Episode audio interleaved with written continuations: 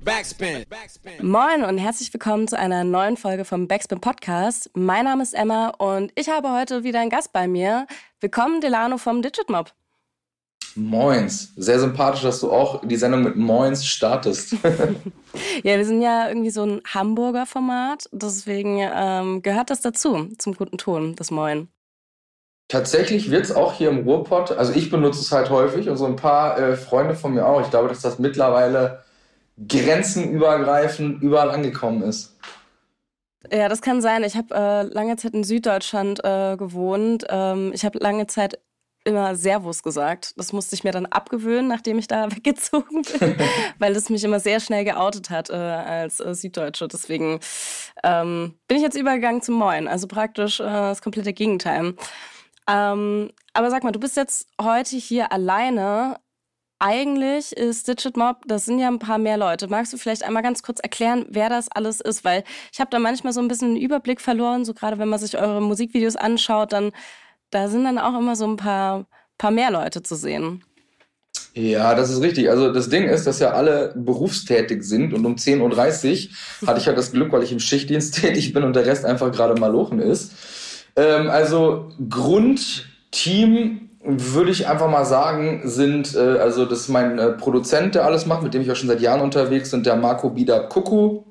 Unsere Videos macht der Amit, Safe Media, ähm, sein äh, Instagram-Profil, Firmenname. Und äh, dann haben wir halt noch viele Freunde, Graffiti-Sprüher. Michael Kautz ist zum Beispiel jemand, den man auch auf unserem Profil zum Beispiel oft sieht. Und dann äh, verschiedenste Maler, Mr. Oreo, Miami Vice, Paul Spencer, Liam, die Liste ist da lang. Und äh, bei den Videodrehs sind mal die dabei, mal die dabei. Es gibt so Basics, die immer dabei sind und dann sind aber auch mal da, weil alle haben ja dann auch Crews und das ist dann halt so ein Mob. Ja, bald kommt ja auch ähm, euer neues Album raus, Dickes Fell, äh, richtig dickes Fell, drei. Ähm, wie kamt ihr denn auf die Idee? Ähm, es kommt ja noch, noch ein Teil bei raus. Genau. Und ich war auch so richtig verwirrt, weil ich glaube, wann, wann kam denn der erste raus? Irgendwie Ende letzten Jahres, oder? Nein, auf keinen Fall. Der nee. kam im April raus. Ach, ach, kam der erst im April raus? Ja, ja. Okay, ey, ich finde das super krass, dass ihr so einen hohen Output habt. Wie kam es denn dazu, dass ihr jetzt einfach mal gesagt habt, so, okay, wir machen jetzt vier Alben und hauen die innerhalb kürzester Zeit raus? Boah, ich glaube, das war tatsächlich ein Prozess. Also man muss sagen, dass ähm, ich mache ja schon unter Delano länger Musik oder wir haben ja schon immer Sachen gemacht und dann war halt vor Corona, da haben wir noch einen ganz anderen Sound gefahren, was ja nicht immer förderlich war, mal sowas, mal sowas gemacht. Dann hatten wir noch einen äh, Deal bei G-Shock, hatten Sachen geplant, dann ist das alles äh, quasi gecancelt worden. Wir hatten nichts mehr, alle Pläne waren halt irgendwie gecancelt und dann war so, ja, okay, was machen wir jetzt? Studio, wir machen jetzt Musik. So. Und wir waren eh schon die ganze Zeit dabei. Das ist, glaube ich, so der Traum von jedem Musiker zu sagen, ey, wir wollen unseren eigenen komplett uniken Sound haben, wo die Leute direkt peilen. So.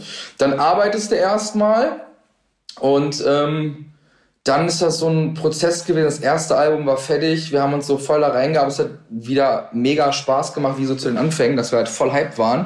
Und dann kam Idee auf Idee bei dem Song, das musst du noch sagen. Und äh, ja, dann sind so sieben Monate ins Land gezogen und dann waren halt einfach vier Alben fertig.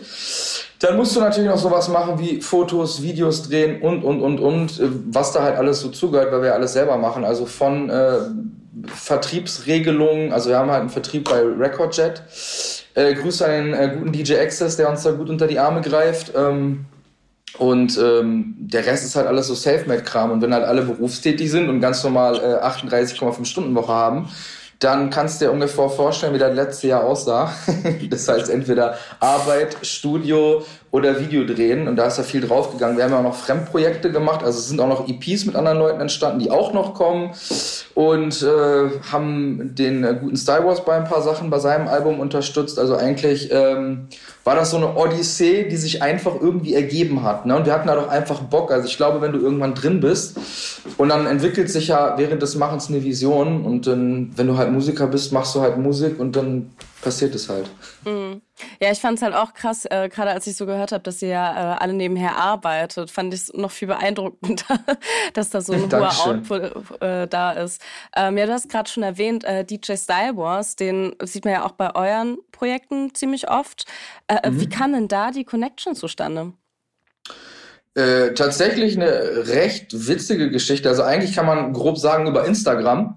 Aber man hat sich halt mal über einen, äh, also der hat irgendwann mal auf ein Video reagiert. Ähm, zu der Zeit habe ich, glaube ich, auch gerade wieder angefangen, Mucke zu machen. Ähm, der Babak One, dem gehört in Köln der Dedicated Store. Und da habe ich mal so ein paar Liegestütze auf äh, gestapelten Sprühdosen gemacht.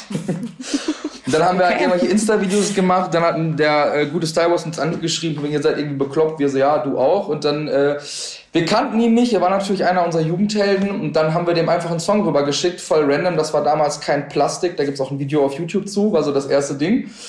Und dann äh, habe ich ihm das zugeschickt und einfach so völlig dreist, äh, ja, mach mal Cuts so. Ne? Und äh, tatsächlich hatten wir eine Stunde später die Cuts und dachten uns so, what? Und ich glaube, zwei Wochen später hatten wir einen Auftritt in Dortmund und er fragte dann so, ey, habt ihr eigentlich einen DJ? Wir hatten uns vorher noch nie gesehen, gar nichts. Und wir so, nö, aber kannst du vorbeikommen für uns auflegen. Und äh, wiederum, ich glaube, 24 Stunden später schickt er uns ein Zugticket und sagt, ja, holt mich da ab, machen wir. So, und dann haben wir uns getroffen, erste Mal gesehen, an dem ersten Abend, wo wir uns gesehen haben, direkt einen Gig zusammengespielt, haben dann da das Musikvideo zugedreht. Und daraus ist dann halt einfach eine Freundschaft entstanden, so, ne, dass, dass man halt einfach, man sich austauscht auf privater Ebene, dann man natürlich Mucke macht, so, wir waren ja auch auf dem äh, Album Der Letzte seiner Art dann schon bei und er war auf Sachen bei und ist dann halt so Family Business. Ich glaube, hat sich recht natürlich entwickelt. Ach krass, das ist ja verrückt. Also ich dachte irgendwie gibt es irgendwie eine, eine Connection von früher, aber dass das so über Social Media kam, ähm, lustige Geschichte auf jeden Fall. ja, voll. Ich fand, äh, war generell sehr überrascht, auch als ich mir so euren Instagram-Account angeschaut habe. Ihr macht da auch relativ viel, habe ich gesehen. Ähm, und ich fand das ganz spannend. Also ich weiß nicht, ob du das verfolgt hast, aber in den letzten Tagen gab es auch so auf Instagram so ein bisschen ähm, wurde es immer größer thematisiert, jetzt, dass Künstler immer mehr irgendwie zu Influencern werden und ähm, gar keine Zeit mehr für Mucke haben, weil sie mehr oder weniger die ganze Zeit nur vom Handy hängen, um halt ähm, da irgendwie Content rauszuhauen, äh, um relevant zu mhm. bleiben. Mhm. Ich weiß gar nicht, nehmt ihr das auch irgendwie so wahr und also bemüht ihr euch schon bewusst auch auf Instagram Content zu machen? Also ich sag mal so, ich verstehe natürlich, wenn du mit einigen Sachen irgendwie Geld verdienen kannst, vor allem wenn du jetzt nur von der Mucke abhängig bist und wenn es dann mal irgendwie nicht läuft, Corona-bedingt oder so, dann da reinrutscht, dann muss man das ja jedem gönnen. Äh, wir hatten ja kurzfristig auch mal ein Jahr, wie gesagt, mit G-Shock gearbeitet, das heißt, ich habe Stories für die übernommen und man hat auch so Projekte gemacht. Das konnte man aber immer relativ gut nebenbei bewerkstelligen, sag ich mal. Ähm, da hatte ich aber noch einen anderen Instagram-Account mit mehr Followern. Wir haben ja das Digit Mob-Ding quasi im April erst gelauncht. Oder beziehungsweise die Instagram-Seite auf jeden Fall eher. Deswegen ist da halt auch noch nicht so viel los. Und wir haben jetzt keine Werbedeals oder irgendwas. Ich meine, wenn Leute Bock drauf haben, die können uns gerne anschreiben. Ähm, aber das läuft ja alles nebenbei. Also am Ende des Tages ist ja unser Instagram, ist ja nicht, wir nehmen uns jetzt Zeit für Instagram, sondern so, wir leben halt quasi unser Leben und dann äh, passiert mal das, passiert mal das. Alle halten irgendwie das fest oder haben auch auf dem Schirm so, ey, man muss halt sammeln, sei es Fotos, Videosequenzen von Videodrehs oder wenn wir im Studio sind oder irgendein Kram. Und dann wird das halt zwischendurch dann mal irgendwie abgefeuert, ne? Aber jetzt nicht, dass wir irgendwie denken, ja, wir müssen ja jetzt super viel Zeit. Also mit Sicherheit sollte man mehr Zeit investieren, auch gerade was so TikTok und so angeht. Aber da wir, glaube ich, mehr Künstler als Influencer sind, auch von unserer Person, und wie gesagt, der Tag hat ja nur 24 Stunden Arbeit, das Herstellen, dann äh, funktioniert das nicht. Ich kriege das aber deutlich mit, dass ich auch denke, viele Musiker sind in den Medien vertreten, nicht für die Musik, die sie machen, denn viele bringen dann, keine Ahnung, fünf, sechs Singles, maximal ein Album im Jahr und der Rest ist irgendein Gossip-Kram, der mit Mucke halt nichts zu tun hat, so Social-Media-Ding. Ich meine, es ist halt super präsent ich glaube, wir sind weniger äh, die Typen, wir sind Künstler, wir sind nicht bla, hier, Gossip, Beef, den, dies, das. Äh, ja, so. Aber glaubst du, man kann irgendwie heute noch erfolgreich sein, indem man einfach nur gute Musik macht?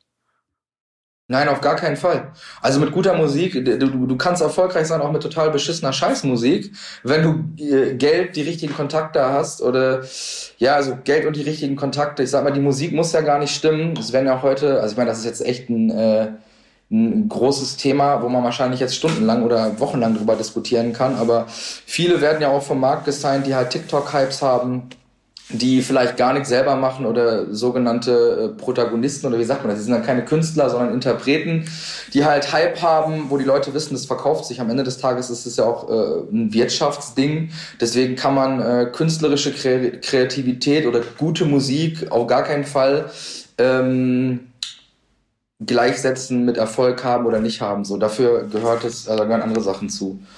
Glück ist auch so eine Sache. Du hast ja äh, vorhin schon angesprochen, dass ähm, ihr schon länger Musik macht als jetzt ähm, dieses Albumprojekt, würde ich mal sagen.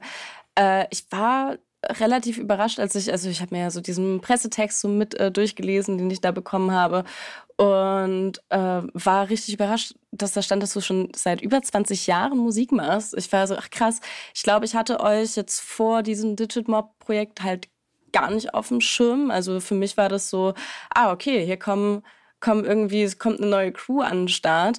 Äh, okay, die sind auch alle so, vielleicht schon ein bisschen älter, aber ähm, ja, wie gesagt, ich hatte das davor, hatte ich gar nicht euch irgendwie auf dem Schirm gehabt. Ähm, vielleicht magst du mal kurz erzählen, was, wie du so zu Rap gekommen bist oder was du so die letzten Jahre gemacht hast da. Ja, also ich glaube, dass ähm, ja, schwierig. Also ich versuche das mal zusammenzufassen. Das ist halt auch eine super lange Geschichte. Also ich habe tatsächlich früher schon in dieser One-on-One Battle League als äh, kleiner Jugendlicher unter 18-Jähriger die ganzen Freestyle-Battles gemacht. Ich war tatsächlich auch bei vorher bei Deutschland Teil 3 dabei und äh, mit vielen Leuten schon auf der Bühne zusammen gewesen. Also da ist die Liste auf jeden Fall lang. Ich hatte damals auch noch einen anderen Namen. Und ich muss sagen, in dem, im Laufe der Jahre ähm, ging es auf und ab, Achterbahnfahrtmäßig. Da standen auch diverse Deals mal mit dem ein oder anderen äh, Major im Angebot. Äh, ich habe auch für andere Leute geschrieben. Das Ding ist, dass es aber nie dazu gekommen ist, weil man immer irgendwie Pech hatte oder falsche Entscheidungen getroffen hat.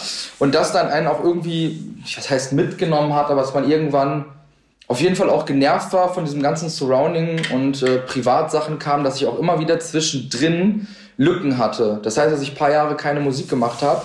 Ähm, der letzte Anlauf, auch unter anderem Namen, war, glaube ich, 2012 und da ist dann halt auch sehr viel schief gelaufen. Ähm, falsches Management gemacht, was man heutzutage auch kennt, weil er heute relativ groß ist, war er damals noch nicht. Jetzt ohne Name-Dropping zu machen. Aber das war halt alles eine ziemlich schwere Zeit. Und ähm, dann habe ich eigentlich mit Musik aufgemacht. Dann war Arbeiten und Sport so mein Steckenpferd. Und dann ist mein Vater 2015 verstorben. Und das letzte Gespräch war nochmal, ey, also Konsens, äh, du machst dein ganzes Leben lang Musik, hast dich immer auf andere verlassen und äh, diese Was wäre wenn Frage ist halt einfach scheiße. Also er hatte das auch am Ende des Lebens, dass er viele Sachen nicht umsetzen konnte aufgrund seiner Krankheit und meinte, das wäre jetzt so das Schlimmste gewesen, die Frage, was wäre, wenn ich es hätte probieren können. Und äh, ja, das hat mich dann natürlich ein wenig beschäftigt. Und dann habe ich 2016 wieder angefangen zu schreiben. Und ich glaube 2017 kam dann so die erste Delano-EP, äh, Ich bin deutscher Rap. Und äh, auch schon damals mit äh, dem Beat-Up und dann haben wir halt erstmal released, released, released, haben von da an eigentlich auch schon relativ viele Musikvideos gemacht. Wie gesagt, dann ging das so eine Zeit lang, dann kam halt Style Wars dazu, G-Shock, dann kam Corona, dann hat vieles nicht geklappt und dann kam die Idee vom Mob und dann war so, ey, wir haben nicht die Kontakte, wir haben nicht das Geld, aber was wir haben, ist absolute Malocha-Mentalität, wir können ackern, dann lass durchziehen. Denn ich glaube, von Erfolg mal ganz abgesehen, aber wenn du die ganze Zeit konstant lieferst, und wirklich den Leuten zeigst, ey, da kommt was und da kommt wieder was, dann fällt es irgendwann auf. Weil wenn du nichts machst, dann wird es auch niemandem auffallen. Wem es auffällt, ist mal die eine Sache. Musik ist ja auch Geschmackssache. Aber wenn dir irgendwas total Bock macht, du voll darin aufgehst und alle halt so in so einem Konglomerat voll feiern, ey, der hat seine Profession, der macht das, komm, lass, lass, lass und dich gegenseitig pusht und es Bock machst, dann ist das, glaube ich, ein guter Weg. Aber würdest du auch sagen, dass gerade so dieses Crew-Feeling ähm, da nochmal geholfen hat, so im Gegensatz zu, man tritt alles irgendwie alleine durch und ähm, muss sich alleine hocharbeiten? Ja, voll. Also ich glaube, ne, wenn du eh, also ich meine, ich kümmere mich ja viel um Organisationen, also eigentlich, was den ganzen Orga-Kram angeht, mache ich ja auch noch nebenbei. Ähm, plus Cover und Sachen. Und wenn du das die ganze Zeit machst, ist zu viel. Und ich glaube eh, man hat ja so als äh, kleiner Hip-Hop-Teenie immer dieses, also wir waren damals alle Wu-Tang-Fans, hey, mal so einen eigenen Wu-Tang-Clan haben.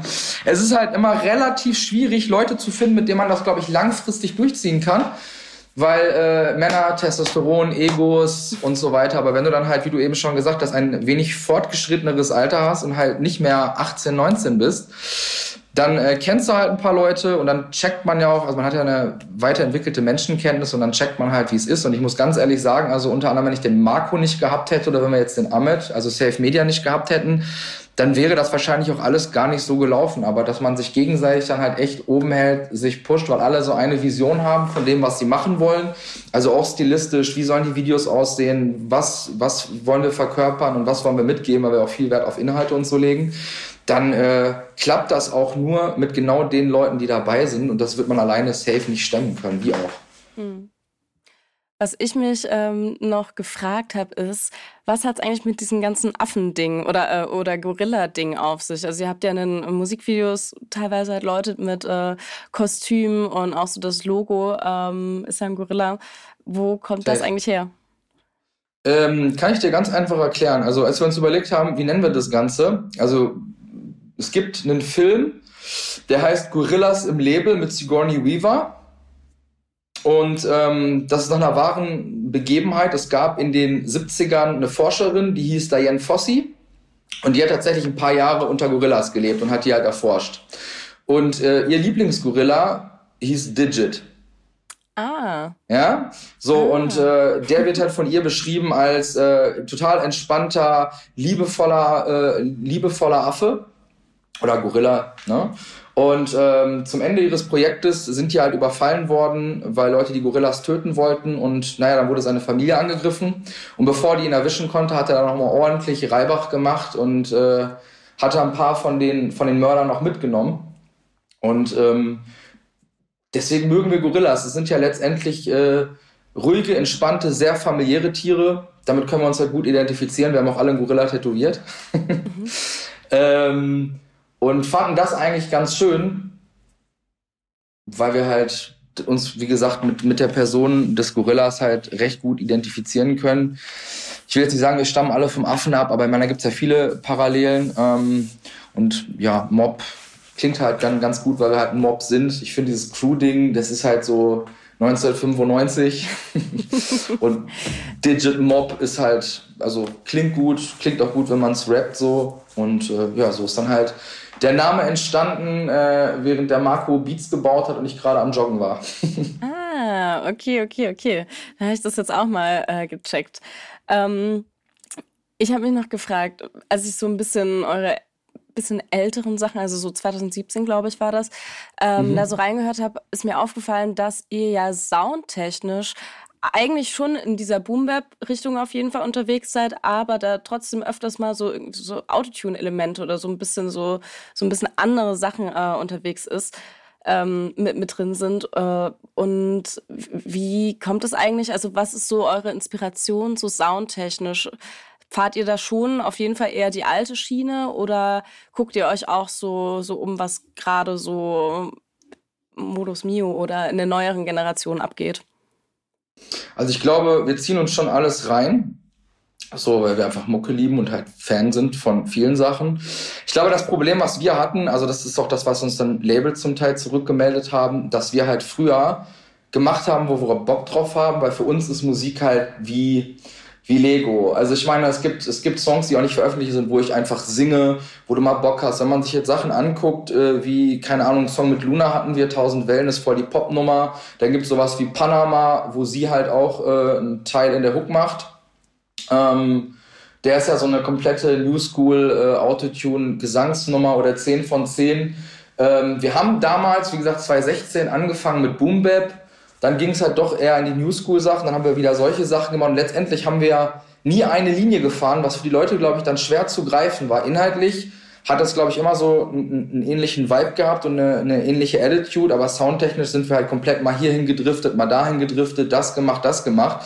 Und uns war dann irgendwann klar, ey, wir lieben einfach Musik zu sehr, als um uns einkategorisieren zu können. In Amerika funktioniert das ganz gut, in Deutschland aber nicht.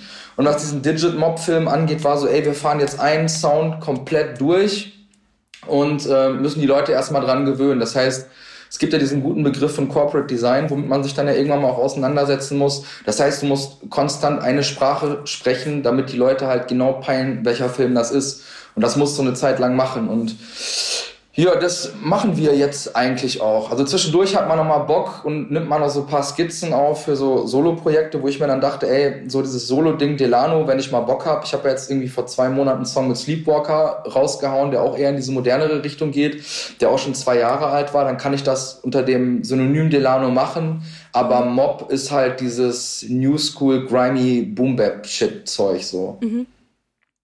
Okay. Ähm bei eurem neuen Album, also das, was jetzt äh, bald rauskommt, ich denke, wenn mhm. der Podcast rauskommt, ist das Album noch nicht draußen, äh, aber dann sehr bald, ähm, war ist ein Song, äh, Dummer Nazi, und ähm, mit dem bin ich so ein bisschen gestolpert, weil ich hatte mhm. irgendwie so einen politischen Song gar nicht erwartet. Also es waren schon immer so ein paar gesellschaftskritische Sachen davor in den Songs, das auf jeden Fall.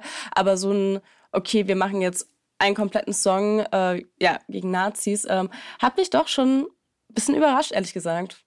Mhm. Positiv oder negativ? Äh, positiv, positiv, weil ich, also ich persönlich finde, dass es doch relativ wenig RapperInnen gibt, die sich so explizit positionieren. Ähm, mhm. Ich weiß nicht, hattet ihr irgendwie das Bedürfnis so, okay, jetzt machen wir hier einmal äh, einmal hier so eine klare Kante rein oder?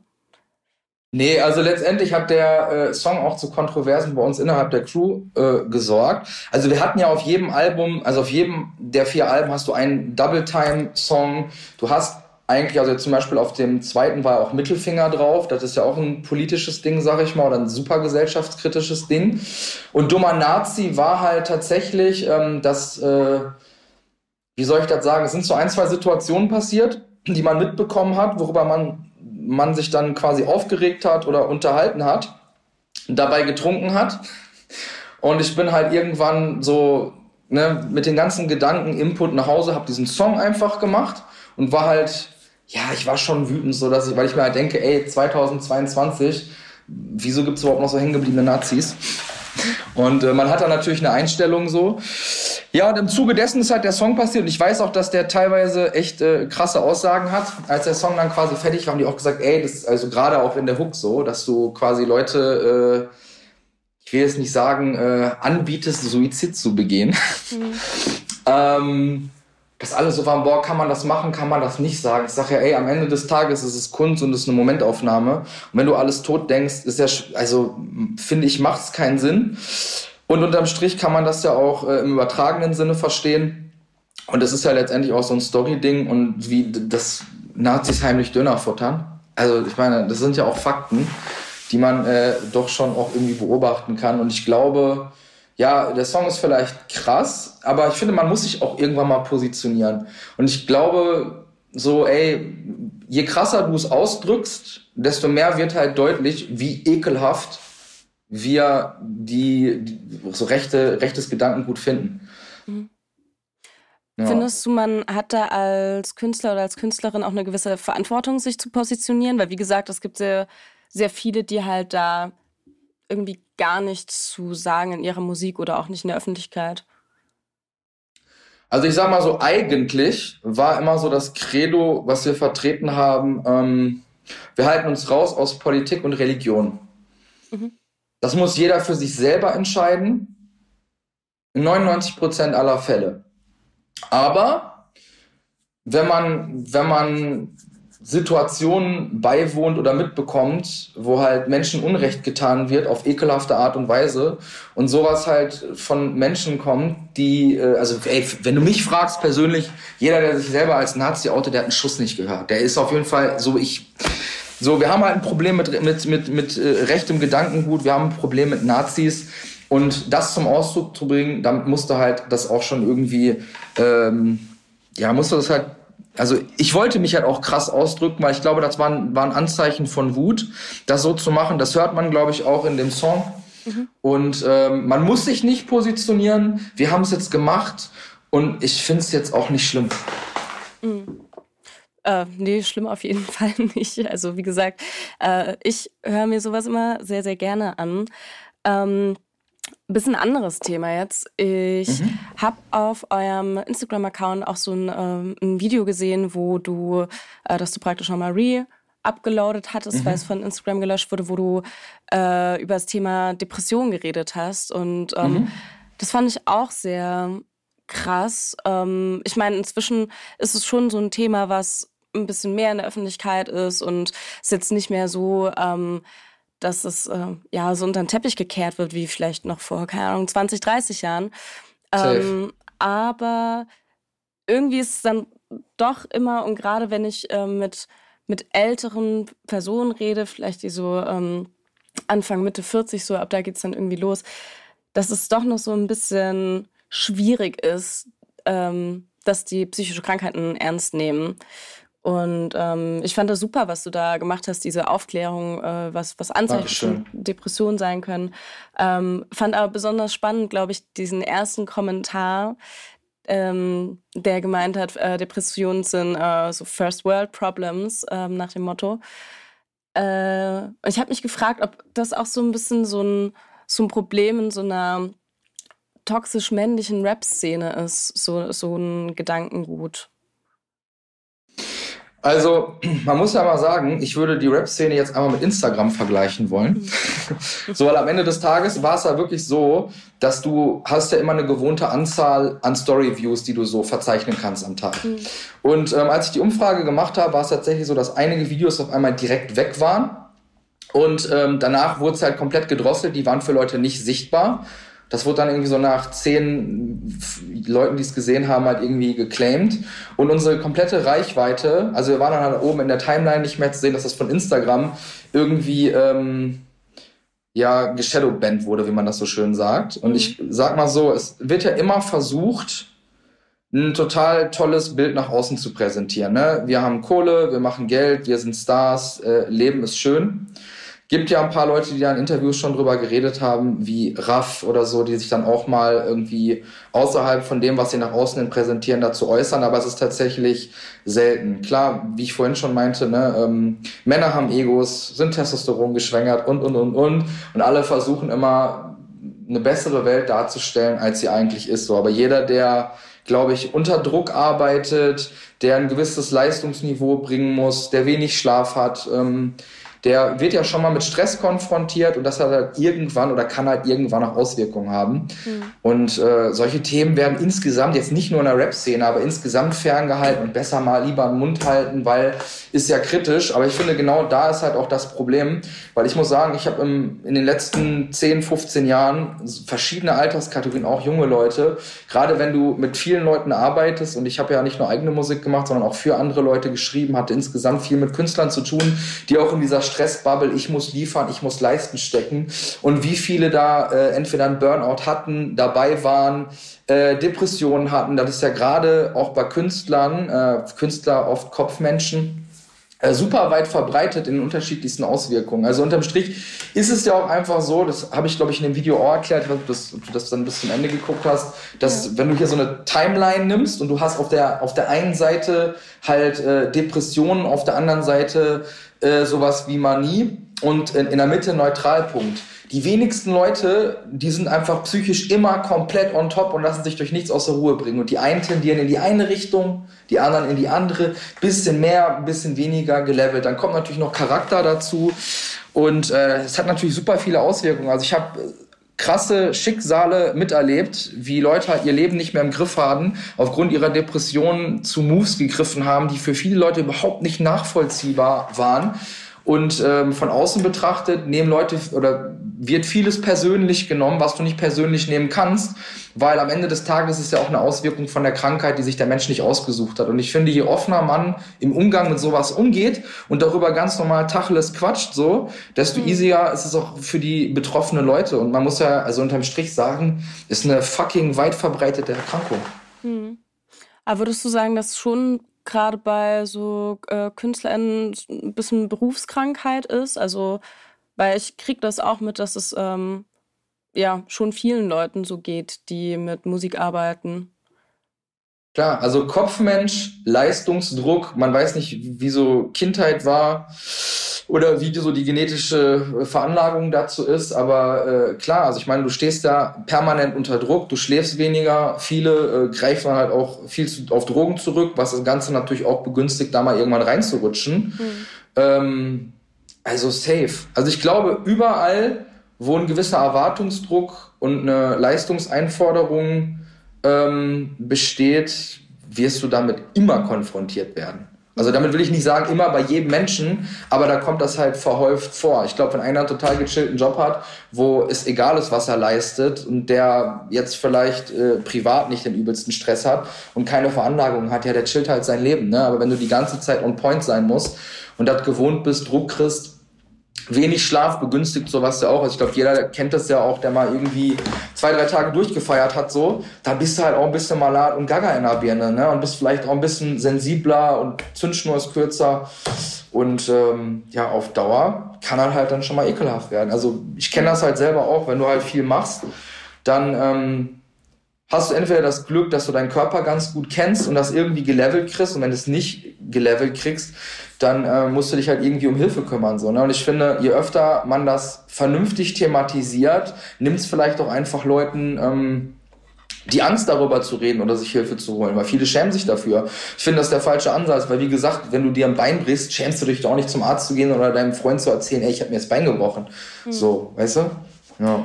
Ja, ich finde es auch äh, ganz interessant, weil ich glaube, es, es gibt halt schon eine bestimmte Bubble in der äh, Rap-Szene, würde ich sagen. Ähm, wo sich auch schon lange damit beschäftigt wird. Also zum Beispiel gerade, wenn man sich so einen Casper anschaut oder äh, Döll. Ne, Döll irgendwie. Ähm, da sind ja schon Leute, die da sehr offen drüber äh, reden, aber es ist trotzdem so eine kleine Bubble. Ähm, und dann gibt es mhm. noch ganz, ganz viel außerhalb, wo eigentlich die ganze Zeit nur suggeriert wird, ey, ich habe ein super geiles Leben und wenn du nicht so ein geiles Leben hast wie ich, dann bist du halt einfach ein Loser. Und ähm, ich denke, genau. es gibt ja auch nochmal total Druck drauf, dieses sich vielleicht die ganze Zeit auch vergleichen müssen mit äh, Kolleginnen. Ist ja Leistungsdruck. Ja.